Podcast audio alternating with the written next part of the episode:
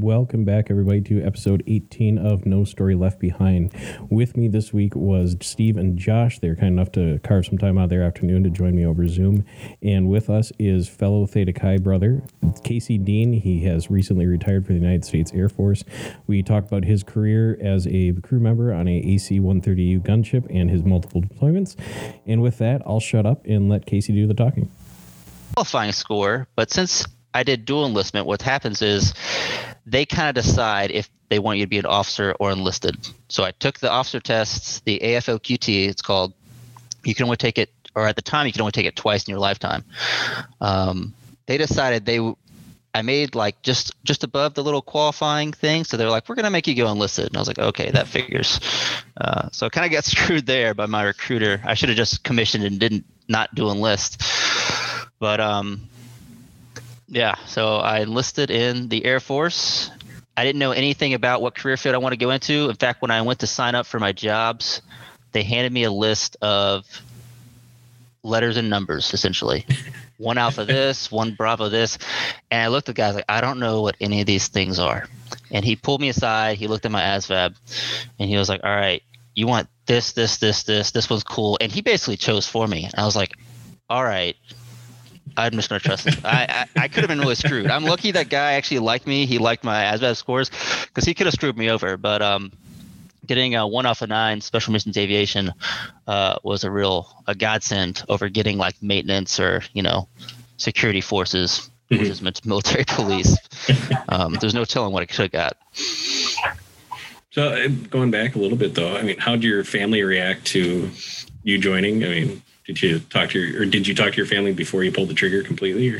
Oh God. Oh, that uh, I I decided what I want to do for me. Uh, I decided I need to go military to uh, you know get this experience, uh, serve. It was also kind of a like I mentioned before, I was going to be a cop, so I could like you know give something to a community, serve in some aspect. So this was kind of my way of serving, you know, in some aspect.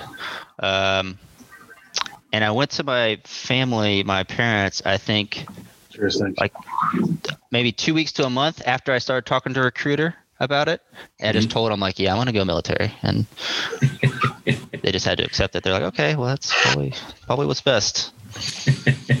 they didn't they're try really to talk supportive. you out of it or anything. No, no, they're, they're really supportive in, in whatever decision I make. Uh, if anything, they, they tried to talk me, my dad tried to talk me into staying in because uh, I think he likes uh, he thinks I'm doing really well in the military. Mm-hmm. Um, but you know, my time to get out. It's my time to get out. So after you recruiting and yeah, how do you feel? You know, leaving for boot camp for the first time. I mean, and what is what is basic training for the Air Force like? It.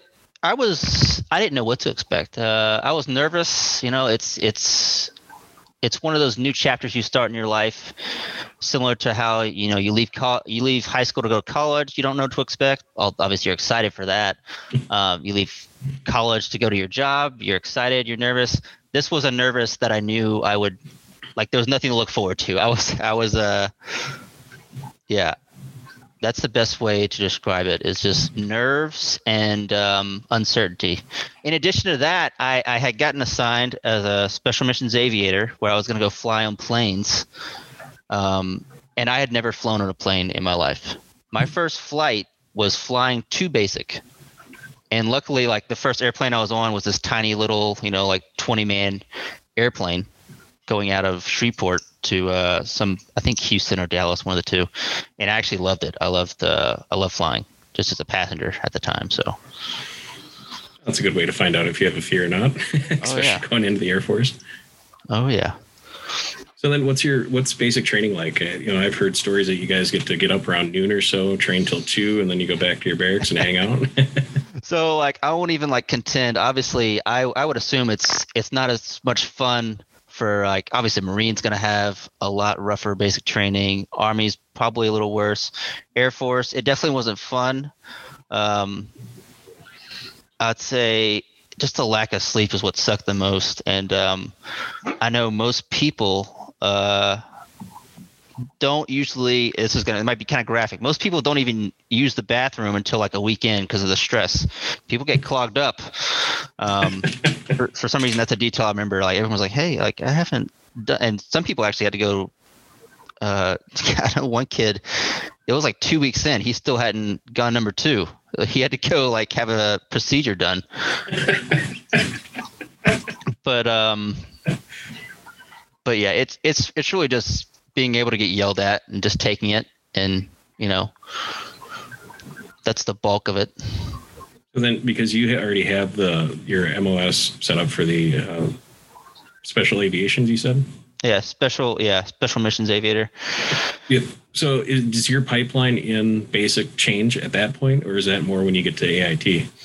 So everyone, no matter what job you're going into, unless you're going uh, like a combat controller, like a boots on the ground kind of Air Force job, you're going to have the same basic experience, whether you're going to finance some desk job or whether you're going to go be a flyer. It's not until you're out of you know those eight or seven weeks, whatever it is now, out of basic or boot camp, that you're going to go to your technical school, your technical training for your specific job. Um, and then, uh, depending on what you're doing, you could be sent, you know, who knows where.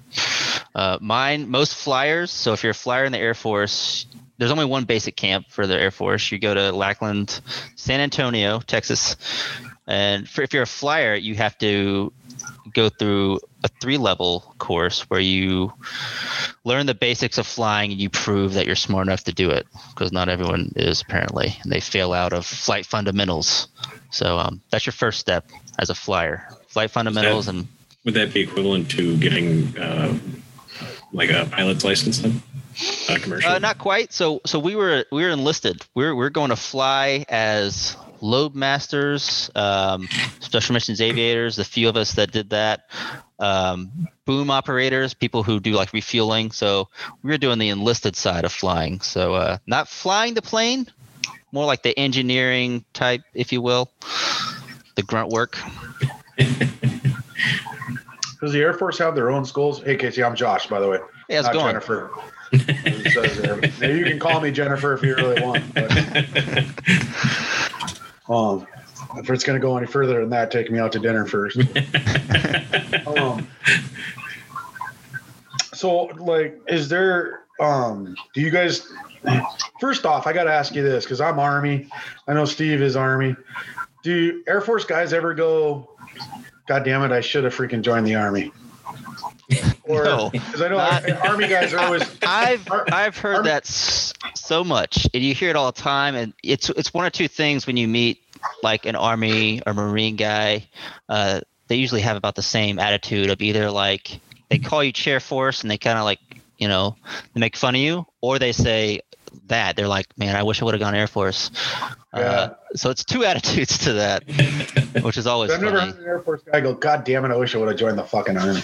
Absolutely none of them. Although I have seen, uh, I know a guy who was Army for most of his career, and he switched to Air Force Reserves, I think, and he actually regrets it.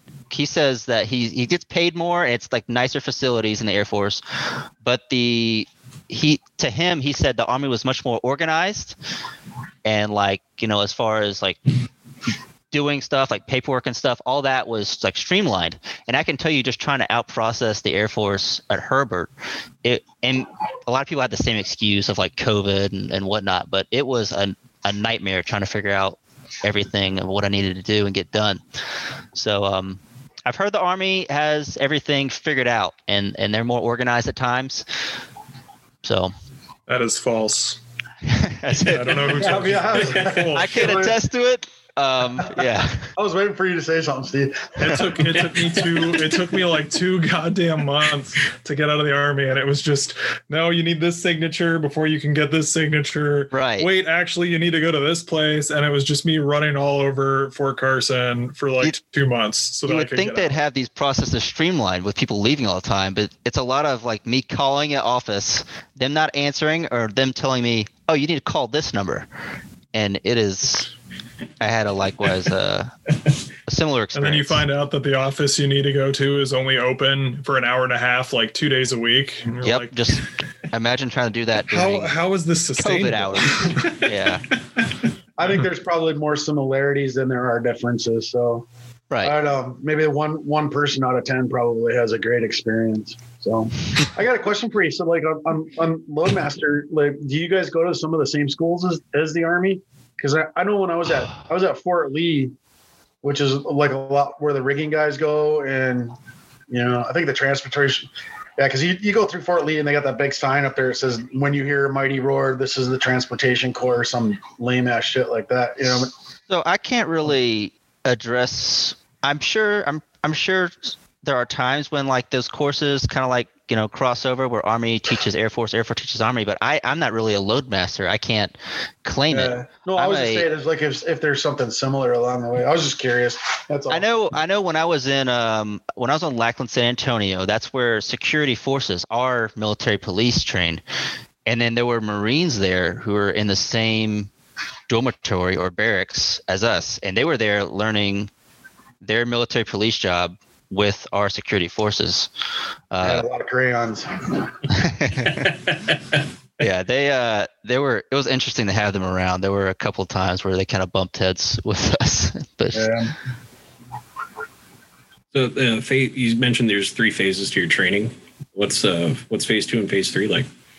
So um, it depends on what you want to look as a as a phase. So you went through basic. From there, I went to uh, flight fundamentals, which was just a two or so week course uh, to wash out people. Um, from there, I went to special missions aviator training, where I get my wings, uh, which was geared toward again kind of a washout course. I think it had like a sixty percent washout or something like that. Uh, you they just like fire hose you with information, you know, for a day or two, and then you took a test on it and then from there we went to SERE up in Washington, uh, which Which was a jolly sur- old time. Survival, survival, evasion, evasion. resistance, and escape. Yep.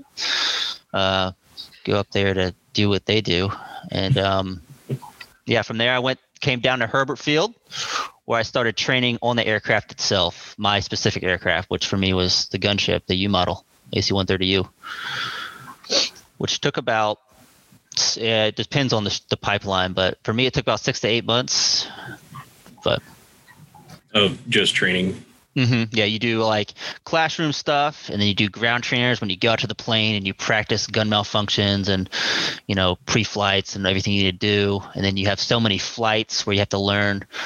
For us, the loadmaster job and the gunner job. Um, before you check out and you go operational at the fourth SOS. So then, what are your du- you loadmaster aerial aerial gunner? I mean, what are your duties and what are you training for for those So months? the the Air Force, in their ultimate wisdom, they uh they got rid of the the job of aerial gunner years ago before I came in, and uh, what they did, they were trying to help Manning, so they got rid of the job of aerial gunner and loadmaster on the AC-130 and combined them both into one job. So you had to learn both jobs. Uh, and they called it Special Missions Aviator, but we just still called ourselves aerial gunners. And um, on the J model, the new gunship, they also have to learn the engineer's job. So they're really learning three jobs. Uh, they don't have engineers on the, on the J Getting paid for one, I assume. and get it paid for one. Yeah. So um, yeah, I forgot your original question, but uh, they they Uh, keep do- what- yeah. condensing. I was just curious as to what your uh, your your duties are and what you're training Oh. or what you're learning during that training process. Right. So we learned uh, the basics of a loadmaster's job to where we calculate weight and balance of the aircraft. Uh, we're out front for starting engines to make sure the engines turn on. We're uh, we'd be in the back. We check hydro lines and uh, we know the emergency procedures for like flap malfunctions and landing gear malfunctions. That's the loadmaster side, and we'd also scan for threats uh, downrange in the bubble. And then as a gunner, your bread and butter is knowing gun malfunctions. You're loading the weapons. You're giving. It's called putting them on the line. You would basically allow the weapons to aim where the sensor operator is aiming, um, and you're fixing the guns whenever they inevitably break, which was pretty common on the 40 millimeter. Um, So you have you have three guns up on on the AC-130U. So you have a 40 mil, and what are the other two? Is there a So- they had a, a 105 millimeter, which was originally a Army field artillery gun. They strapped onto the aircraft. Um, uh, so you can you can literally feel if you go up on the flight deck, whenever it goes off, you can feel the the plane will slightly shift in the back uh, from the cannon. Mhm. Uh, then we have the 40 millimeter, which was originally an a Navy anti-aircraft gun. This was the last thing, like last vessel, aircraft or Navy otherwise, that the 40 was on. So we were literally running out of parts. They don't make these parts anymore. Uh, they're all old, and now that the U model's retired, so is the 40 millimeter. So they have all this old ammo and stuff. They don't know what to do with. Pretty funny. And then the 25 millimeter, which is essentially a giant Gatling gun, uh, shire, fired uh, 1,800 shots per minute, give or take 100 shots. Um, and that too is retired since the U model retired. I know and I've been joking with people this week, mentioning that I can be talking to you, and it's this. I wish I could have been a fly on the wall during the drunken conversation of, yeah, well, I can make an artillery can fly. Yeah. Here comes Yeah. AC 130 U. Yeah, they uh that's one of the jokes is that they've literally uh, militarized math. Because if you think about firing a cannon, you know, ten thousand feet in the air from uh, like a mile or two out, and having it hit directly on a target, you know, while you're moving two hundred knots in an orbit, I don't know who figured out how to make that precise, but uh, So, what's it like being up there? Uh, I saw your pictures. It looked like you've done some combat missions, but I mean, just for training, it's not a comp- uh, compressed. Is it compression? The compartment. No, yeah, it's not uh it's not airtight. Um so it's training was, was super chill. You're you're usually you're just on your toes uh during training lines, you're getting asked questions by your your lead gun or if there's an evaluator, an instructor on board, you're you're just being put through the ringer um to make sure you're proficient. Um downrange a totally different animal and how you operate. You know, you you turn the you operate with the lights off. It's just a green light, and you have a little, you know, probably a, headlamp around your neck with a red light, because it's lights out downrange. We operate at night, so um, you have to learn how to function in the dark, um, and usually without your checklist. Even though you're supposed to use your checklist, if you're in combat, you don't have time to sit there and flip through a book to figure out what to do. If if if you're shooting, troops are probably in contact, and you you want to be, you know, you know, quick, proficient. So, um, yeah, it was uh, it was a lot of learning at all times. Did- did that checklist did it eventually. I mean, are you drilling through that, and this so to the point where it's a second nature for you. Then It is, yeah. You, if you're being, if you had a evaluation to where you're being tested, you probably took the time to read each step. Mhm. Uh, but if you're a proficient gunner and you're downrange and like you're deployed, they expect you to be able to do everything without that checklist. Hundred percent. So after training, then were you deployed, or were you, your unit deployed right away, or do you have some Yeah. downtime here? The fourth SOS was one of the most deployed squadrons of the Air Force. The gunships were. Um, they're pretty much deployed at all times. I can't speak to what the J models are doing, but to my knowledge, they also are deployed at all times. Um, you could pretty much deploy as much as you wanted, as to my understanding. I never really fought for deployments, but uh, I deployed once a year or so. I, I got out of training, I think, in August or so, and I deployed that December, uh, late December. And you went over to Afghanistan, correct? I was in Afghanistan for all three. That's that's where we were for all of ours. Um, Bagram. Um, so it is uh, the best way I could, could describe it. Every time I got off the rotator coming in country was dusty and I hated it. Uh, the second I got off the plane, I was like, I can't wait to be back home where there's fresh air because I get off the plane in Afghanistan and I could just taste the dust in the air. And yeah. So for you, I mean, what's it like going out on your first deployment? I mean, Uh, so I was I was nervous. I was also excited. You know, you don't know what to expect. Um, you learn a lot. You know, from your crew. Uh, you learn a lot from the missions. You learn pretty fast because you're you're flying so much. First off, uh, the one thing that surprised me so much that I wouldn't have expected was how often Af- uh, the Afghan natives would be active at night. Like, shouldn't you be in bed? And you'd see a farmer out at you know the, the middle of the night farming. And be like that's pretty suspicious. He's you know so many hundred yards away from the friendlies. Like he's probably not friendly but it happens so often. You're like all right well i guess that's just what they do to avoid the heat is they farm in the middle of the night. So you see a lot of weird stuff especially on the gunships since you have a bird eye view of the entire landscape. Um, And That is the most advantageous time for them to farm. yeah i just It's remember like, it's like two, three in the morning. They'll be out there right yeah I digging the irrigation ditches. Yeah, no, that's usually they're not. It's nothing nefarious. Nefarious, yeah. Being a new guy, like I remember hearing about it. Like they talk about farmers being up, and uh, I was like, "There's no way that's just a farmer." But uh, yeah, I quickly learned that that it's pretty common for people just to be doing random stuff in the middle of the night. and for you being so, how many guys are on a in a crew for AC 130U? So for the U model, we had 13 to 14. Uh, we flew with five aerial gunners, which was my job. Um, you'd have one person in the right scanner window, just looking out of a window the whole night for threats or tracer fires.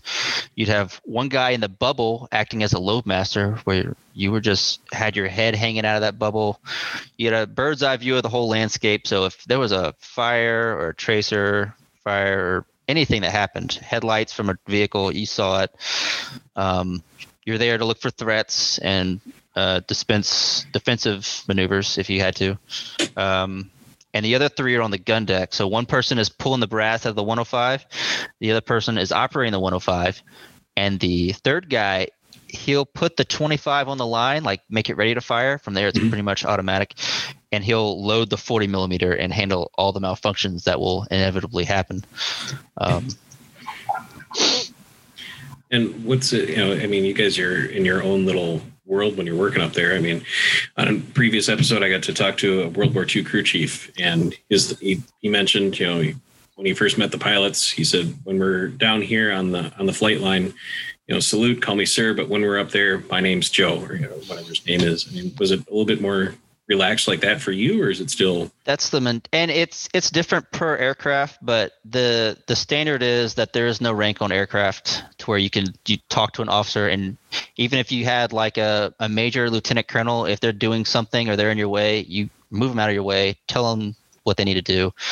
In the gunship community, uh, and it's like this in a lot of spec ops communities, it was really lax and i hear a lot of people who get surprised about the stuff we, we've done with our officers and around our officers to our officers. Um, the fourth sos uh, obviously there is a difference in rank and if it came time to it we'd respect the rank. But as a whole i feel comfortable saying most things i would to my regular like enlisted you know coworkers as i would an officer. Um, yeah What was, And your, then- unique. what was your operational tempo like? Like how many missions were you flying a day or? Oh my god. So um it's it's dependent on the time of year. Winter's usually pretty slow. So when I my first deployment when I first got there, I had a a, a bad I guess view of what it was like. I had a bad uh, idea of the ops tempo because it was snowing. It was January. We flew six times in January. So to me, I was like, "Oh, this is easy." Like you know, we didn't fly very much. We were mainly just hanging out. And then it became springtime, where we were flying every single day, talking like eight to twelve hour missions, like overhead. Uh, it gets to a point where you you have flight hours and flight limitations you're not supposed to break. They sign waivers for that stuff, and they say you're flying anyway. Um, uh, it got pretty fast, and uh, you shot a lot, and it was busy. You, you just you made the time to work out at the gym and to do laundry when you were on the ground. Other than that, you know, you were uh, you you were flying. Well, back in back in January, then I mean, what are you doing during your downtime? I, I imagine trying to take time to get the maintenance on the on the gunship done, and So downrange is uh, that's the time when you work out a lot. you work out a lot. Um, for us, we weren't doing anything in at the time. We weren't weren't flying so much. I played a lot of Catan, man. I, I learned that game in and out. We played a lot of board games. We actually held a gunship Olympics at one point. Um, was my crew versus the other crew. Each crew picked like the events. I mean, we did uh, God, what were some of them? One of them was uh, one person from each crew had to run, I think, ten laps around the the dormitories, and after every lap, they had to down an O'Doul's beer, which is a alcohol free beer. Uh, we had another another one where one member from each crew member had to finish an MRE. Whoever finished an MRE the fastest one. So um, we kept ourselves entertained with uh, stuff like that. um, man.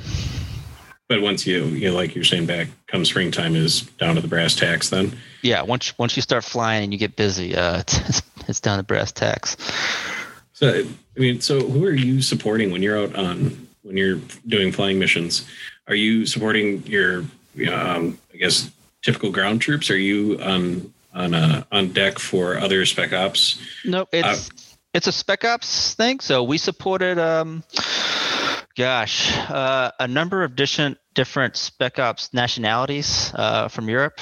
We supported. Um, mainly Army Rangers most of the time. We supported Afghan spec ops who are usually accompanied by Army Rangers or Air Force uh, ground controllers. Um, gosh, a number a number of people. You, I mean, it was really interesting to see the variety of like badass door kickers there were from different countries, um, and just uh, get their thanks. You know, after a mission, um, there are a lot of really cool people we got to work with. Did you ever have the chance to meet the guys later on on base, or? Oh yeah, um, there was a number of ops we went on to where either that night after we landed, we went back to ops, or either that maybe the next day, uh, they would come in and uh, they want to either review the tapes or you know give us their thanks. Sometimes they give us, um, remember, like just you know, not I want to say war trophies, but just little tokens of affection. I'll say. Um, yeah, the Brits were really fun to work with. I'll say those were some really funny guys, um, real badasses. So supporting role, I imagine you can't do anything unless they call in support. I mean, if shit really hits the ceiling fan, I mean, what's it like then for you guys up in the air? Uh, so it's it's interesting. So as a gunner, uh, when we weren't when I wasn't scanning in the bubble or scanning the right window, we're really just sitting around waiting for something to happen. I'll go into the sensor booth and I would watch the feed. You listen to radios, you know, you you got all kinds of comms up. Um, and you just BS. Sometimes I just sit there and read my uh, read a book and wait for something to happen.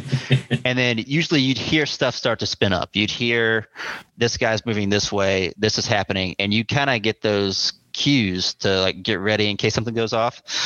And uh, it can happen pretty fast. Uh, we were in Helmand once, Helmand province, just watching. We're actually supporting a regular army convoy, but we were there just because they knew that that area was controlled by uh, the whole village was controlled by ISIS, and they were trying to clear that out. Um, and then there was nothing happening, and out of nowhere, uh, it was like 60 or so ISIS fighters like popped up in a trench line because they had been using mud covered blankets to cover their IR feed, like their you know heat signature, and they had Mhm. planned this whole ambush. Um, so stuff like that can happen. You have flights where you didn't shoot at all and nothing popped off. That's a lot of the time, but uh, you, you never knew. Um, yeah. So decompressed, that's the word I was looking for. So you're in a decompressed airplane, you know, at 10,000 feet. I mean, what's it like when when one of those guns goes off? I mean, I imagine you're wearing ear protection, or is that not a standard issue? You're supposed to. Um, yeah, you, you usually put in um, you know ear protection and you had your your headset on. I'll say that the 105 isn't as loud as you would imagine. I know it's a cannon, but it was more of like a bass if you if you imagine that, just a, a light boom. Um, same thing with the 40. It, it it was loud, but louder than that is the aircraft props itself. Like you said, it's a decompressed airplane, so you hear everything on the outside. Um, so yeah, No, thank you. yeah. My uh, my hearing is is probably pretty shot at this point, but um, Steve, I think you brought that up uh, on last week's episode that it's not service related. Seems to be the standard line. Uh, if you don't complain about it, then yes, they'll be like, well, there's no paperwork, so guess it's Yeah. not service related. there there were a number of no paperwork related things with the gunship. They um there were a number of times where they brought in like medical people to fly on the aircraft to do tests. And there was like a number of years ago they did an air quality test and those doctors were like, You guys should be on oxygen at all time. You guys should have gloves on at all time. You should be, you know, changing out of your uniform as soon as you land. And they're talking about you shouldn't be eating on the aircraft because there's so much lead in the air. And we're like, that's just how you have to operate. And the higher ups, I think they ended up shredding those reports because they were like, if this gets out, you know, they're not going to be able to fly the gunships. So uh, I'll, um, I'm waiting for my lung cancer to kick in any day now. See. After that, so how long were you in Afghanistan for that first first deployment? So be, we did pretty quick turnaround because we flew so much and you ran out of flight hours. You kind of became restricted. So uh, my first deployment was four months. Um, compared to like, I know like my brother-in-law, he's deployed in the army right now. He's going to be gone for a year. To me, that is crazy. I can't imagine what you guys go through. Um, because yeah, our deployments were usually fairly short, like four months, I'd say is an average. My next two were my next two deployments were both three month deployments. So um, yeah. And come back from there. I mean, come back to imagine uh, same base, the Hurlburt in Florida. Right. So what are you doing between deployments? Are you doing training workups, or do you have downtime to go out and Yeah. do other things? It's a regular. I mean, uh, so between deployments, you you fly about two to three training lines a day. Um, you know, which that'll you know could be a ten to twelve hour workday, and then on the days you weren't flying, you had an additional duty. So you had a, another job where you'd be working as a scheduler, scheduling the flights. You could be working as um, mobility, making sure everyone's good to uh, deploy. I worked MCC, which was basically the front desk receptionist clerk of the squadron, if you will, and then I got moved to resources, which is the one we're the we were the ones who bought all the gear, uh, we paid the bills, we did the financing of the squadron, which was a really fun office to be in, uh, helping to control the money. But And what's your rank at this point? Uh, I I'm leaving as a staff sergeant, Okay. so E E5. And you you mentioned in your email when we've been talking over the last couple months. So you had your tail swat or your tail broke when you were you're down in Canada or up in Canada Oh, rather. Right? Yeah. So Was that between Uh, deployments or were you leaving on deployment? that was I that was my last after that I didn't have any more deployments. That was um one of my last times going down range. Uh, so we have tail swaps. Basically, you can't keep an aircraft in Afghanistan forever. You know, they have limitations. So what they do is they swap those aircraft out with stateside aircraft. You do that, Mhm. you have to fly an aircraft over to Afghanistan, let them configure it, get an old craft aircraft that's been there for however many months, and fly that one back. It's called a tail swap. On the gunships, we're so heavy and they're so old, uh, or the U models were, we broke a lot. So you end up breaking in convenient places. Um, we legitimately did break in Newfoundland, Canada, um, which was our first stop. Uh, we were there for eight days, so uh, you got to we got to experience snow, uh, play around in the snow, meet some um, some locals. Uh, I'm pretty good. I still keep in touch with a couple of them. Uh, Newfoundland, Canada was a great place to be stuck in for eight days. I'll say. Uh, yeah.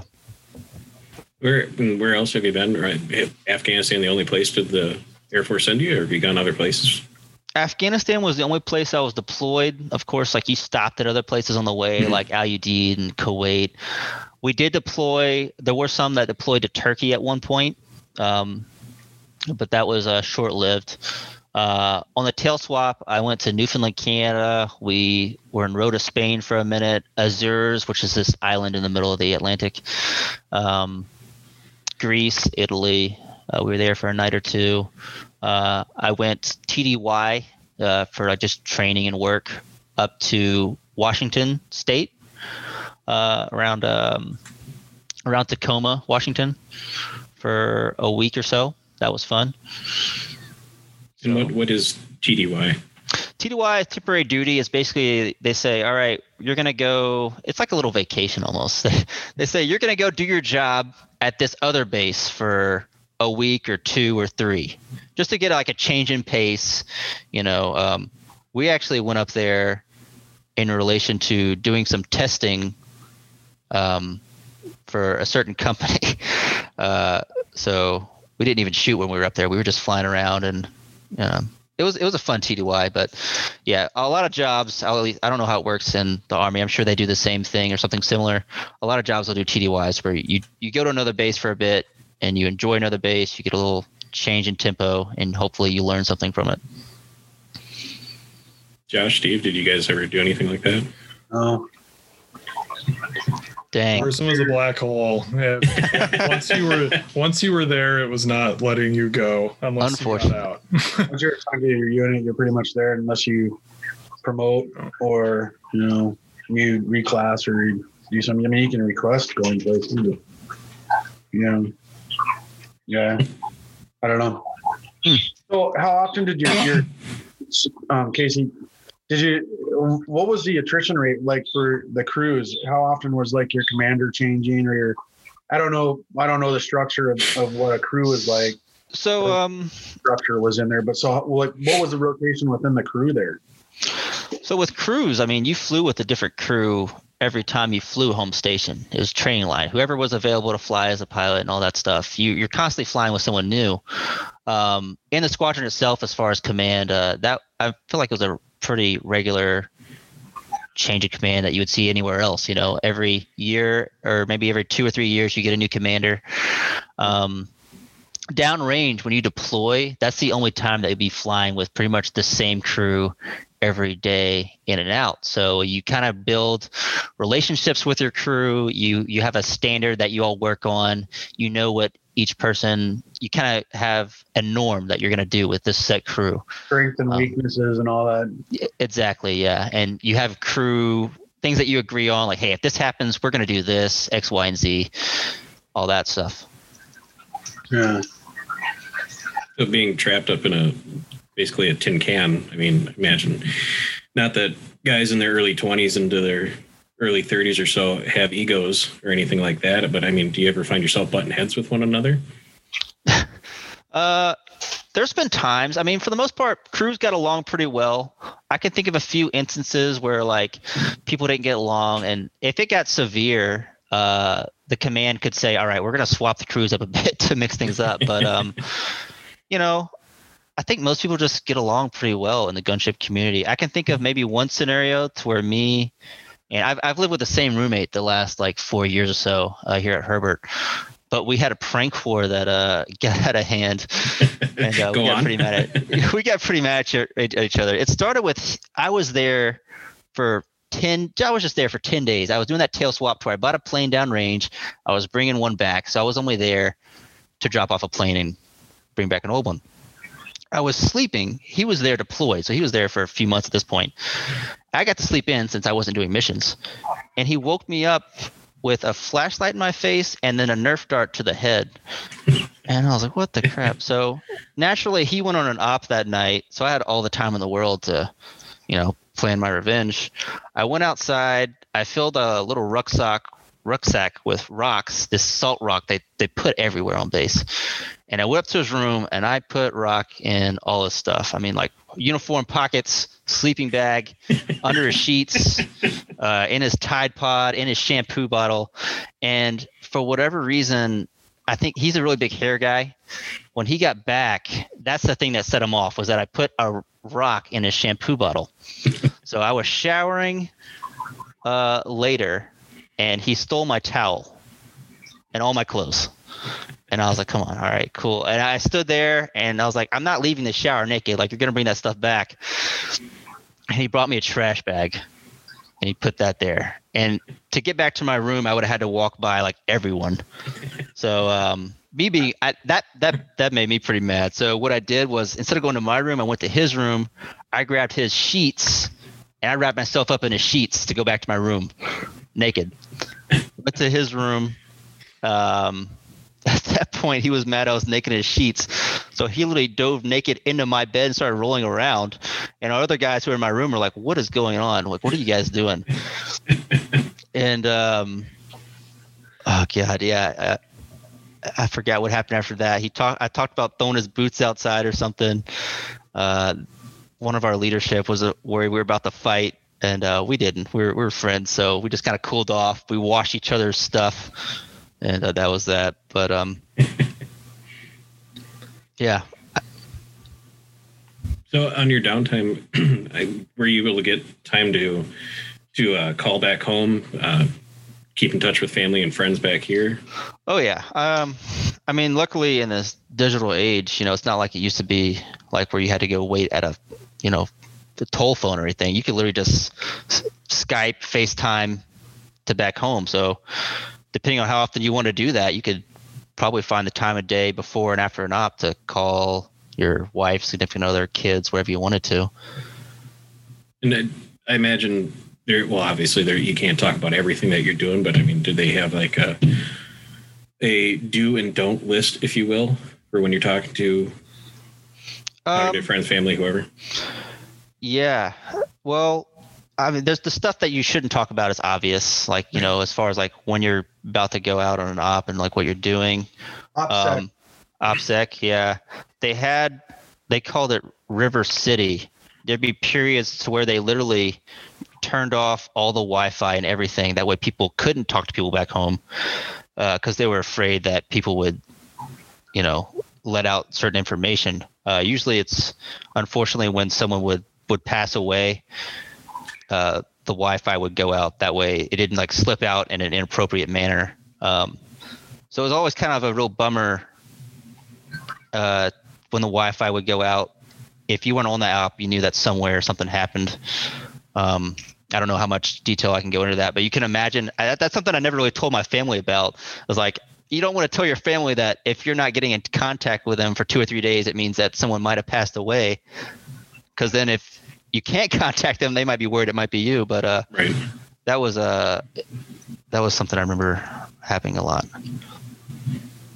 But on your so go back to your deployments and your second and third. I mean, what are some of your your favorite memories or better stories that you have from those days?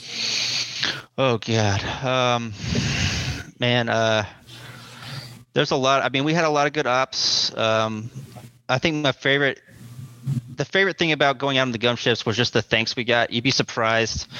Uh, I know you think about gunships, you think that it's a killing machine. It's there to kill, but it's it's more there. We looked at it as a protection thing. We're there to save lives, save the the lives of the ground troops, give them that warm fuzzy that we're overhead and uh, we're watching over them. So just getting the gratification from um from them was always really rewarding, um, and knowing that we could be there for them. Uh, there's a lot of there were a lot of funny stories I could share. There's almost too many to share. Um, I got all afternoon. The Packers don't play till three thirty. There's one that I don't know why. There's one that comes to mind right now. Uh, there was a our engineer wanted some duct tape, so he called back to the gun deck over comms. Said, "Hey, can I get one of the gunners to bring me like six inches of duct tape?" And this this new gunner, bless him, uh, he was such a go getter. He was like, "I'm on it." He he went up there with probably about like like a, a tiny piece, like two strips, like a like a two inch strip of duct tape. And the engineer called back It was just like, Is this uh this your idea? Six inches? So from then on we, we called it uh after his name. I won't say it, but we said like his name, the I'll make something up, like the casty six inch, which you knew to be like way less than it was to be like two inches or something. um God. He's talking about grid squares. Yep. what, what's a good square now? Nothing. Grid squares. Nothing. You would tell tell some private. Hey, go ask. Uh, you know, go Oh, ask. grid square. Yeah, go Yeah, ask. go go go Google it, Gordon. No, I heard good, like G O O D, and I'm like, I've heard it. I know what a grid square is. I've, I've been told you're supposed to keep a box of those on hand at all times. You tell the you tell the first. You know, you tell a private. Go ask the first sergeant where a PRC-E8 is. You know. For us, it was a flight line. You you tell someone to go get about six feet of flight line, Yeah. I feel like what? Well, yeah, for the radios, we always did squelch fluid. Go find the squelch fluid. The radios need squelch fluid. Fluid. Uh, some some I think dumb our- guy was our- walking all over the freaking all over the area. Hey, Sorg, you seen the squelch fluid? My, my favorite was still the uh, suspension on the Bradleys. We'd have a kid get up on the Bradley and jump up and down on it in different spots to test the suspension, and he'd be up there for an hour just Give him a fucking jumping on the Bradley. We'd give him a piece of chalk and a ball peen hammer and tell him to go test the armor for weak spots. Yeah, the- we did, we did that one too. You'd go out to the motor pool and all the freaking Bradleys are all freaking they're all they're all freaking beat up with white circles all over. The first sergeant's just going insane with rage. You know? We we gave a kid a trash bag and told him to get an exhaust sample from the Bradley and take it to mechanics. and he's just fucking walking around the motor pool with a bag of exhaust. And they they're like, we don't want that shit. Go give it to your PL. And Yeah. PL's like, I don't want that shit. Go give it to first sergeant. They kept sending him around. Eventually, he got to one of the supply guys. Supply guys like, what the fuck is in that bag anyway? It's an exhaust sample. Yeah. Jesus. Yeah, there was- yeah, there was. I think that's pretty much universal. Uh, Yeah. Every branch of service has their own freaking the fuck fuck games, as we used to call them. Yeah. Casey, did you have to go through any of that? Any of your guys above you give you So- give you shit? Yeah, I got a little shit. Luckily, my first crew downrange was pretty. Uh, they're pretty nice and tame. Um, man, uh, one of the common things. Uh, it goes back a long ways. I don't know how frequent it is now. Uh, everything's got to be PC, and some people get offended. Um, was uh, gunner hugs. So basically, the gunship's blacked out. You can't see where you're going. Someone would, you know, the pilot, engineer, someone from the booth, a sensor operator, FOCO, whoever, come back to use the bathroom because the, the bathroom's way in the back on the gun deck. So you'd black out all the lights where they can't see where they're going. They'd be feeling around, and you could. Uh, uh, sometimes a gunner would just like strip naked and hide somewhere, and then jump out and scare somebody. You know. Oh man! So if you ever see the term gunner hugs, it pretty much means like guys probably naked, probably gonna pounce on you. Um, uh, yeah, some people you got in trouble in that from time to time, but um, yeah, ridiculous. Very serious business up there. Oh yeah, we fool around a lot. So which Now that- which, yeah. wep- which weapon system did you run again? Uh, so the U models had a 105 millimeter, 40 millimeter, and a 25 millimeter. So you knew how to work all three of those, or were you just tasked to one? No, you as a gunner, you knew all three of them, and uh, you're more. Imagine you're s- it more of like a mechanic slash the loader.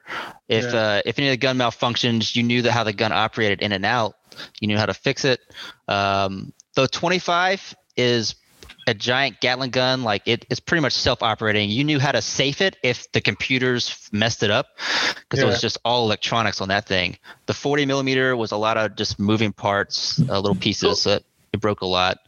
Did you Um, ever did you ever get to go up there and work the guns? Like you ever get to go up there and shoot like on for target practice or because I mean I assume Yeah. you guys do a lot of training with targets and everything. So did you ever get to go up there where the guy who was running the the Yeah, yeah, yeah. So uh, in training, there was a few times where I got to uh, operate the sensor operators, you know, little track handle and shoot it there. We also had manual fire. So in the back, there were times when the gun would malfunction to a point to where uh, the sensor operator couldn't shoot it. So we would manually be firing the gun. The sensor would aim, and he'd see it ready, ready, fire, and then we'd set it off. On the 105, you had a, a lanyard, so that was the funnest part. It's where you get to pull the lanyard and the cannon goes off. Um, that sounds like fun.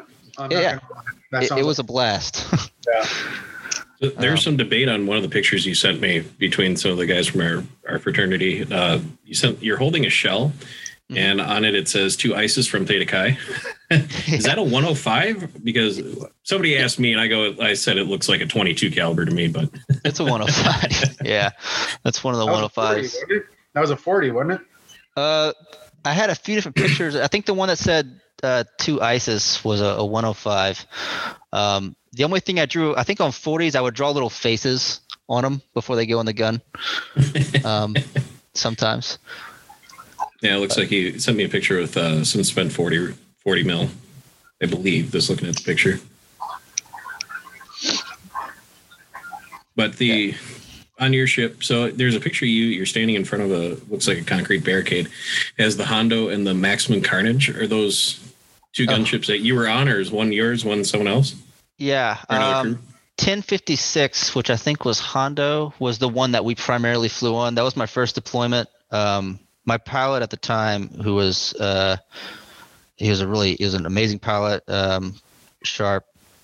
He he decided to give me this little mission, a little side task, where he's like, "Hey, I kind of want to leave some heritage behind.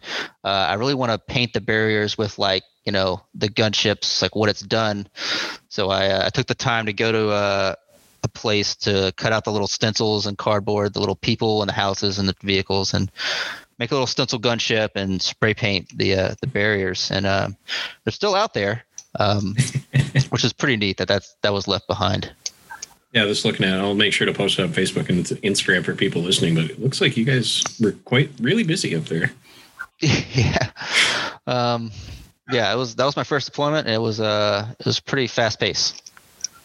You guys were nicer than we were. we always just made fun of somebody. Like I think all over Iraq, there's Penny loves the cock, and pretty much.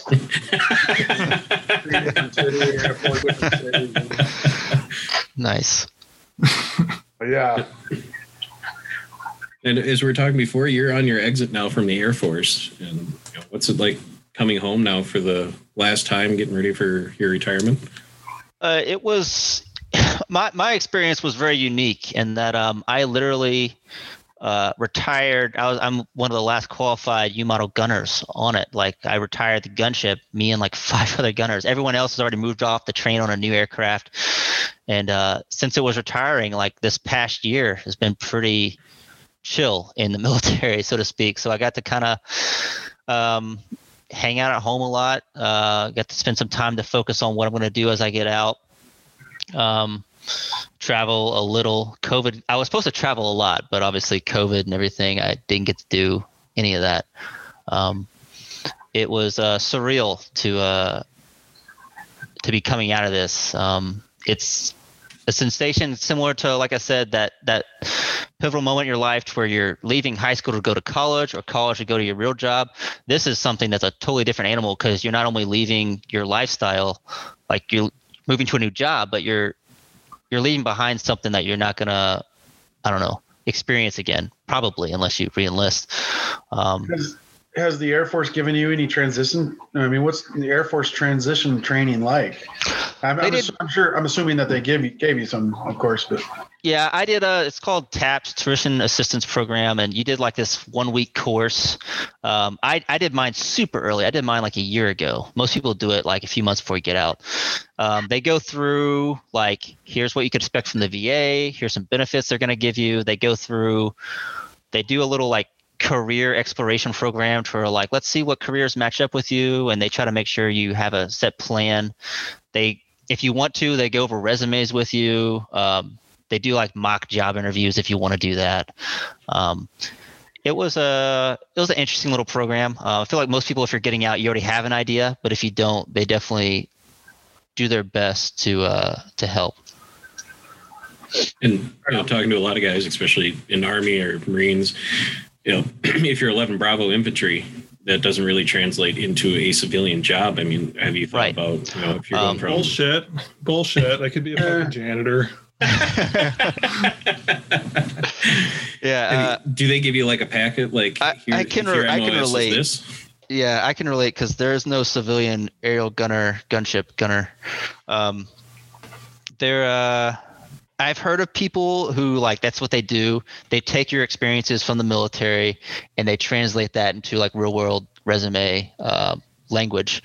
Um, I did my best to do that on my own. I might still like reach out to someone to try to help them, you know, because there is there is stuff that you while while operating a, a gun on the gunship may not mean anything to anyone outside. The stress levels and the level of learning you have to go through, leadership, all that kind of stuff does translate. I mean, It's a matter of rewording it on the resume. right. Uh, and then outside of that, since I was a flyer, we had additional duties like office jobs when we weren't flying. So um, you had minim- a little bit of, of that to put on a resume as well. Um, so anything lined up that you know? Or have you thought about using your your uh, law or law enforcement degree at all, or going back to school I- with the GI Bill? I don't think I'm gonna dabble in law enforcement. Um, to be honest with you, no. I uh, consider it for a while. I don't think that's uh, at Well- that point. I may as well stay military. yeah. Um, so right now, my, my plan is to focus on my current uh, job, even though I don't make a paycheck to like a monthly paycheck. I'm a real estate agent in Florida. I got my license. I've been kind of dabbling in it. I at least want to take a month or two to learn it. I've had a couple of job offers outside of real estate um, here and there uh, that I'm going to consider. And I like to reserve my GI Bill. I like to use it eventually because I mean, at that point, you're getting free housing allowance and you're Yeah, you got to educating you got to use it. You got to Yeah. use it. That's the best the best thing you get out of the military. oh you yeah. ever thought about you you ever thought about like going to like a trade school or something? You know, like I did. I did. I looked into that for a while. Um, everyone I know keeps, everyone who knows me, uh, keeps trying to talk me into doing carpentry because I know I like doing that on the side as a hobby. I don't think they understand that uh, carpentry in the real world it's a little different than just doing it as a hobby. but um, I've looked into a lot of trade school stuff because I think that's you know we need more of that. That's something that's really easy to get into. It's a you're learning a genuine skill. You're not just taking bs general you know english math that kind of stuff. Um, i i've considered right now i'm waiting till the fall before i even use it because i want to take my time. I don't want to waste the gi bill on something i'm not going to use. Uh, i've considered dental hygiene and i've considered um, hr either getting like another bachelor or just getting a master's in human resources because that's something that translates across the board in any field Mhm. um, you know so i think it'd be useful Well, you shouldn't even have to do any of the bullshit general classes because you already have a bachelor's. see that's what i thought Right. too but um i know i looked into dental hygiene because i was like that that pays well their hours are are pretty good generally and uh, Yeah. i think i'd be interested in it. Uh, but i went to a local college to see what their program looked like and they did have prerequisites some of which i don't have. So it was like microbiology chemistry labs stuff that i didn't have going to be a bachelor in criminal justice. So there's definitely still prerequisites that i would need to go to certain you know things Oh, oh yeah, definitely. I just meant like as far as saying like you got to have, you know, a global right. perspectives class and all Right. that bullshit they make you do. You you shouldn't have to redo that. yeah i should and i was just kind of giving credit to he mentioned uh, trade schools and i think uh, Yeah. if if I didn't have a bachelor's, that's definitely something I would I would be looking at is trade schools because that's where um, a lot of jobs are hurting. Like they need more trade school people, and it's something that you're literally just learning a direct skill. You're not really wasting time. I'd say. Have you thought about something in STEM too? Because especially with an Air Force background, like one of the guys that I work with um, is prior Air Force who got his he hasn't even used his GI Bill. He got his degree while he was in the Air Force and got hired almost immediately after getting out. I'm not surprised. I'm not really familiar too familiar with what STEM is or does, but I know I looked Right. online at one point. It stands At, for uh, science, technology, engineering, and manufacturing. Yeah. Okay, cool. Yeah, I I, I only recognize the word because I looked at uh clearance jobs, Mathematics, not manufacturing. Sorry, mathematics. Yeah. mathematics. Okay. Well, I I mean, I, I just thought because you talked about um, how a lot of the trade programs have a deficit right now Mhm. in skilled workers, but the same the same goes for most of the STEM fields, and those most of those pay pretty well. I'd actually probably look into it because yeah, I looked at clearance jobs where they're looking for people who already have like a secret or or TS Yeah. clearance, and that's one that pops up consistently is STEM. Um, now you're you're about to be or you're going to be out here soon. Have you had that inkling to reverse course and hit the reenlist button? Oh god, that happened for the entire past year. I had um someone in my leadership who was a great guy. He he generally just wanted me to do what was right for me. He he texts me reenlistment bonus rates all the time, and he texts me all the facts about employment, unemployment. He's just kind of trying to veer me because uh, we we had a three times multiplier bonus right now. So like if I reenlisted and stayed in my career field, I would have gotten, you know, uh, I'll say like maybe like sixteen thousand dollars up front, and then another sixteen or so throughout my career in bonus. So trying to turn down thirty to forty thousand dollars somewhere between there was uh, not easy to do. I'll say, but Well, how old are you now? I know there's a what 34 is a cutoff, I believe. I I am uh, 29 now. Okay. So do you think? Well, what if you you go into you know the civilian workforce for a little while? I mean, it's just not working out for you, or maybe you're not happy. You think you maybe you'd look at the Air Force, or I would consider reserves. Um, I'll say that's part of the reason why I got out when I did. Uh, I know people who they reenlisted their first time, and I'm like, if I reenlist once and I do another five or six years, at that point I might as well do 20. If I'm gonna Yeah, get out, Happens. yeah, if I'm gonna get out, I need to get out my first enlistment while I'm still under 30, barely, and um, I have time to build, uh, you know, build Build a up my experience in a, a different field while I'm still Mhm. young. Yep. That's smart.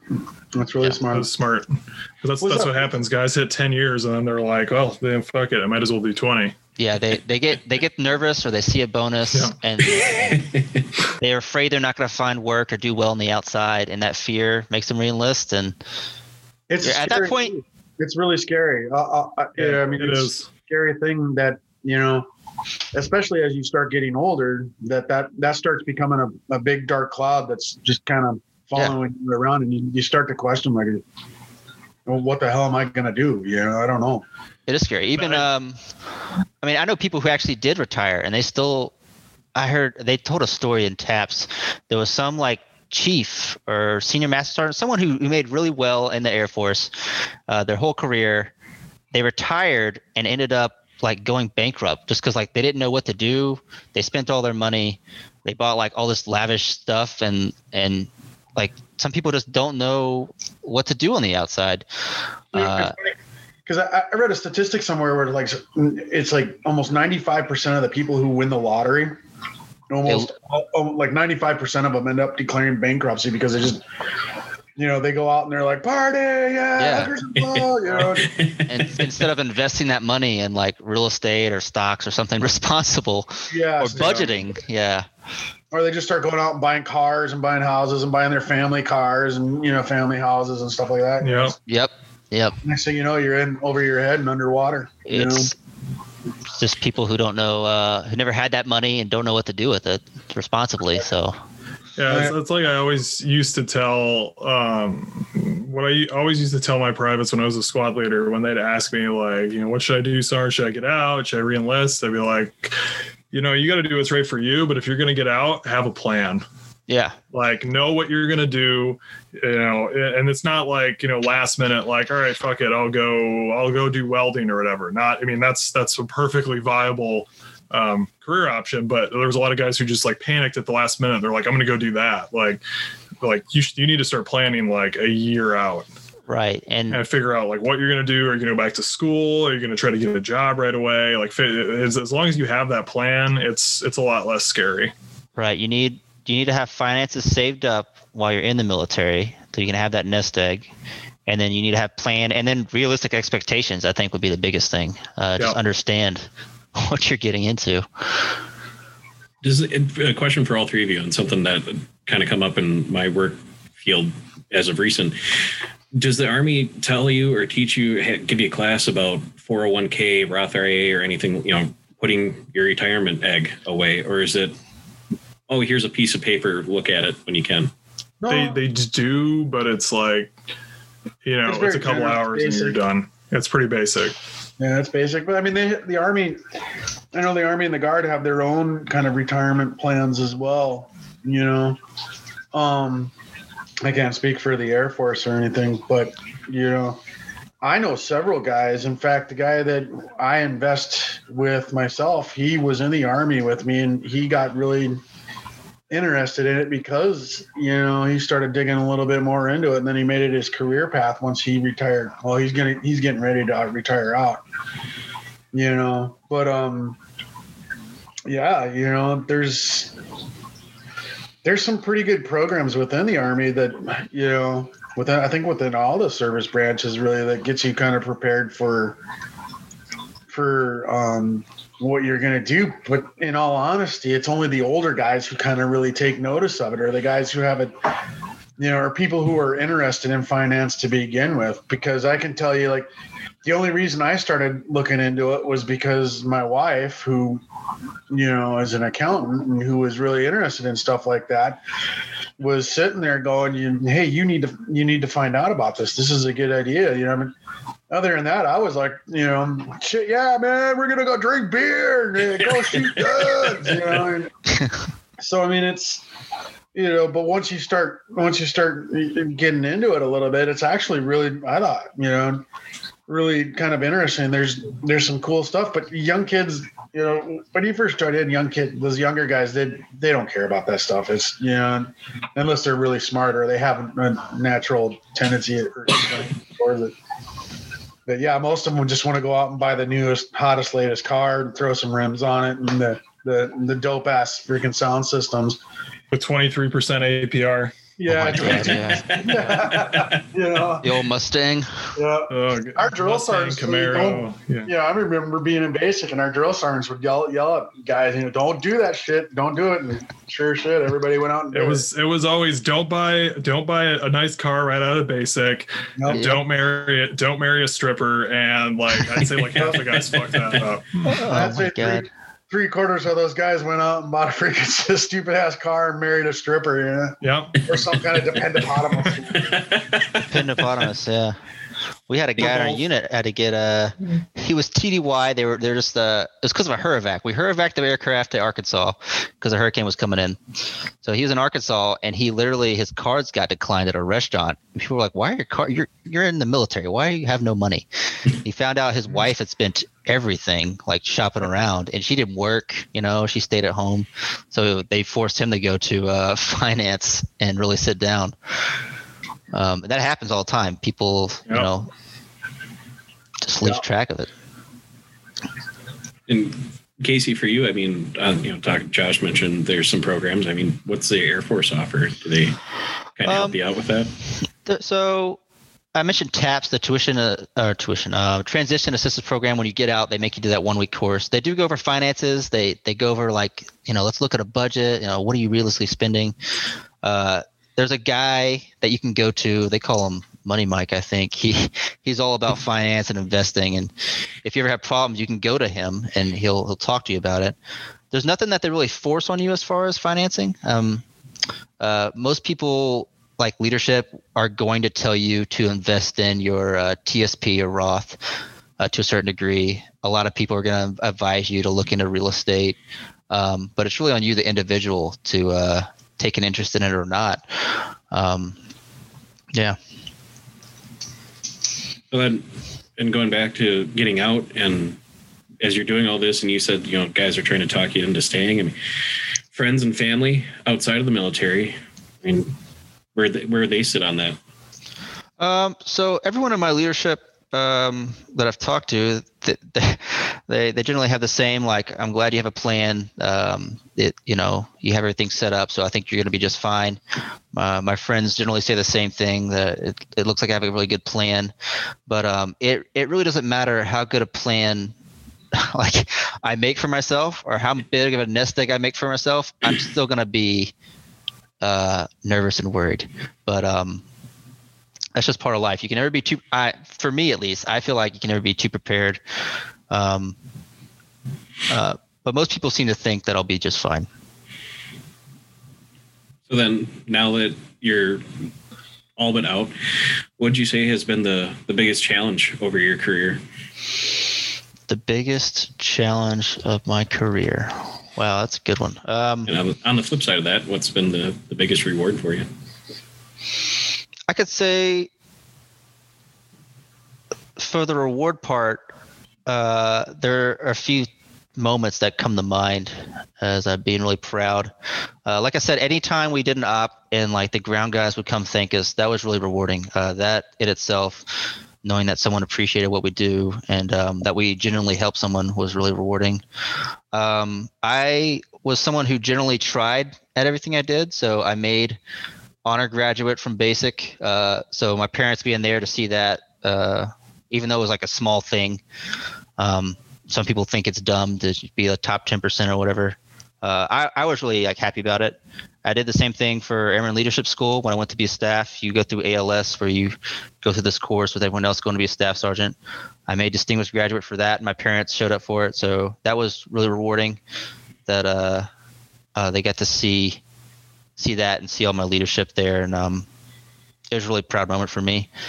Uh, as far as the most challenging thing, it was definitely uh, training. I'd say initially when I first got to Hurlburt Field, learning this gunship, there were so many things you need to learn and stay proficient in. And uh, so many emergency procedures so many malfunctions so many pieces of knowledge. And if you didn't have if you had everything memorized they were going to find the gaps. They're going to look inside the regs of hundreds of pages and find something that you didn't know and say hey you know uh, how how fast do we need to be going for the windshield wipers to work? or something random like that and you'd have to find it. So um, i'd say keeping up with the uh, the, your learning pace was um was one of the most challenging parts. Tactically and technically proficient. Yes, yes, staying proficient uh, was big. So I got a question. So you're getting out. Is there a significant other that is is influencing this decision, or? Nope, nope. It's actually uh, the opposite. I've uh, this past year, I've almost been. I mean, I've, I've had a girlfriend that, uh, but she was leaving because she's in the military. So if anything, I've been avoiding. I don't want to say avoiding relationships, but I've been keeping myself more or less uh, not tied down. I don't have, you know, a. I don't have kids. I don't have a wife right now. I don't have a girlfriend. I don't have a dog right now. Which, although I really want one, I recognize if I get one, it's going to tie me down. Um, there's nothing tying me to one spot, which I like right now and I have all the savings I would ever need. So uh, I am quite literally as free as you could be as a you know 29 year old single male to up uproot myself and go wherever I want. That being Vegas. said, I don't think I All will. Right. You're going to Vegas. yeah, I, I, say that. I say that like I'm not tied down, but realistically, I know I'm, I'm staying in the area so I could be around my friends. What um, part of Florida? What part of Florida are you in? Uh, Hurlburt Field, it's in Fort Walton, so uh, it's close to like Pensacola, Destin, Navarre. It's the Emerald Coast, you know, the nice sandy beaches. Yeah, uh, I'll be there in two weeks, so in a couple of weeks, I'm gonna be over by the Gainesville area visiting some family. Oh, nice. That's Go great, down man. to Tampa and Cedar Key and all that. So sweet, yeah. It's a it's a great place to be. Yeah, my dad seems to like it. So he retired down there. a lot of people retire down here. Yeah, it's the law or something here. Especially if you're like from New York, you got to go to Florida or something. yeah, we get a lot of retirees, Canadians, uh, local people on vacation from Louisiana, Arkansas, Mississippi, all those places. All the South just floods in. Um, but the so last question for me what kind of advice do you have to, or would you give to someone that's about to go into the military? They're looking to go in, and what advice would you give to somebody that's they're on the fence of either should I get out or should I reenlist? So if if you're going to go into the military, I'd I'd say don't don't rely on one person's word uh, no matter what branch you go into army marines navy air force whatever uh, everyone's experience is going to be slightly different. Um, some people in the air force are going to tell you that it's grueling you have to work six to four but that's not true for every job. Mine was super chill. Uh, some people in you know some branches are going to tell you uh, they loved it some are going to hate it. Um, it, it just depends on you yourself and whether you not like to travel. Uh, it's it's rolling the it, joining the military is literally just rolling dice. You don't know where you're going to be stationed. You can't guarantee what your job is going to be.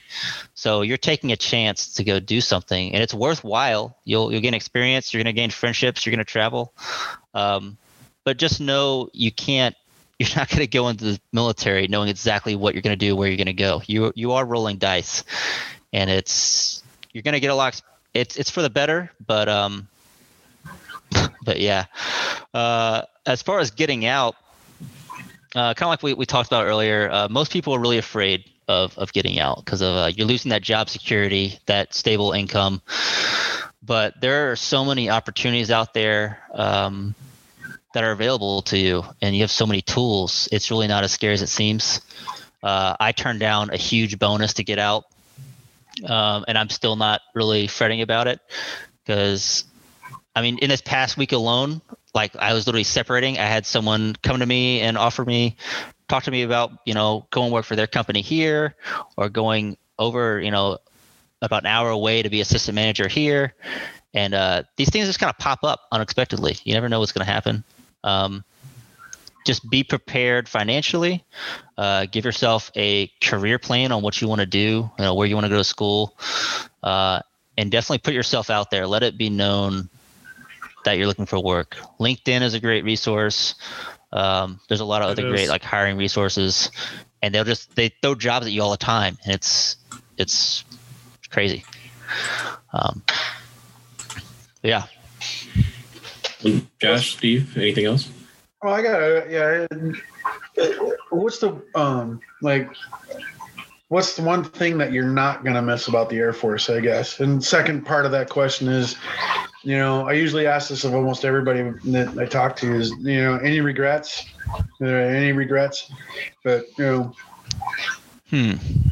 The one thing I'm not going to miss about the Air Force um, is also the one thing I probably will miss, which is uh, all the things you have to do, like that are actually. It's, it's the training. I'm not going to miss all the random training. To deploy, having to go through, you have to have so many little things checked off. You know, make sure you're you have a basically a checklist of things to do and it's like that for everything in the military not having to deal with these giant checklists of things that most of which aren't relevant or don't matter to you uh, it's so nice to, to not have to deal with that stuff um, not That's- having to shave every day. not yep not having to shave every day i'll uh, i grow out my hair grow out a beard if i wanted um, to the best of my ability uh, i'd say as far as if there's anything i regretted uh, I wish I would have deployed more. I wish I would have fought to deploy more. I, I really didn't care for it. Like I was, I was like, deploy me when you need me. I was that guy who was like, if you ever need me to hold alert or deploy, I'll do it, but I'm not going to fight for it. And uh, now I'm looking back, like that was easy money, and it's an experience that no one will ever get to experience again because that gunship is retired. So I think I should have uh, done that more. Um, Cool, man. Right on. Well, appreciate it, Casey. Thanks for coming on the show and taking time out of your afternoon.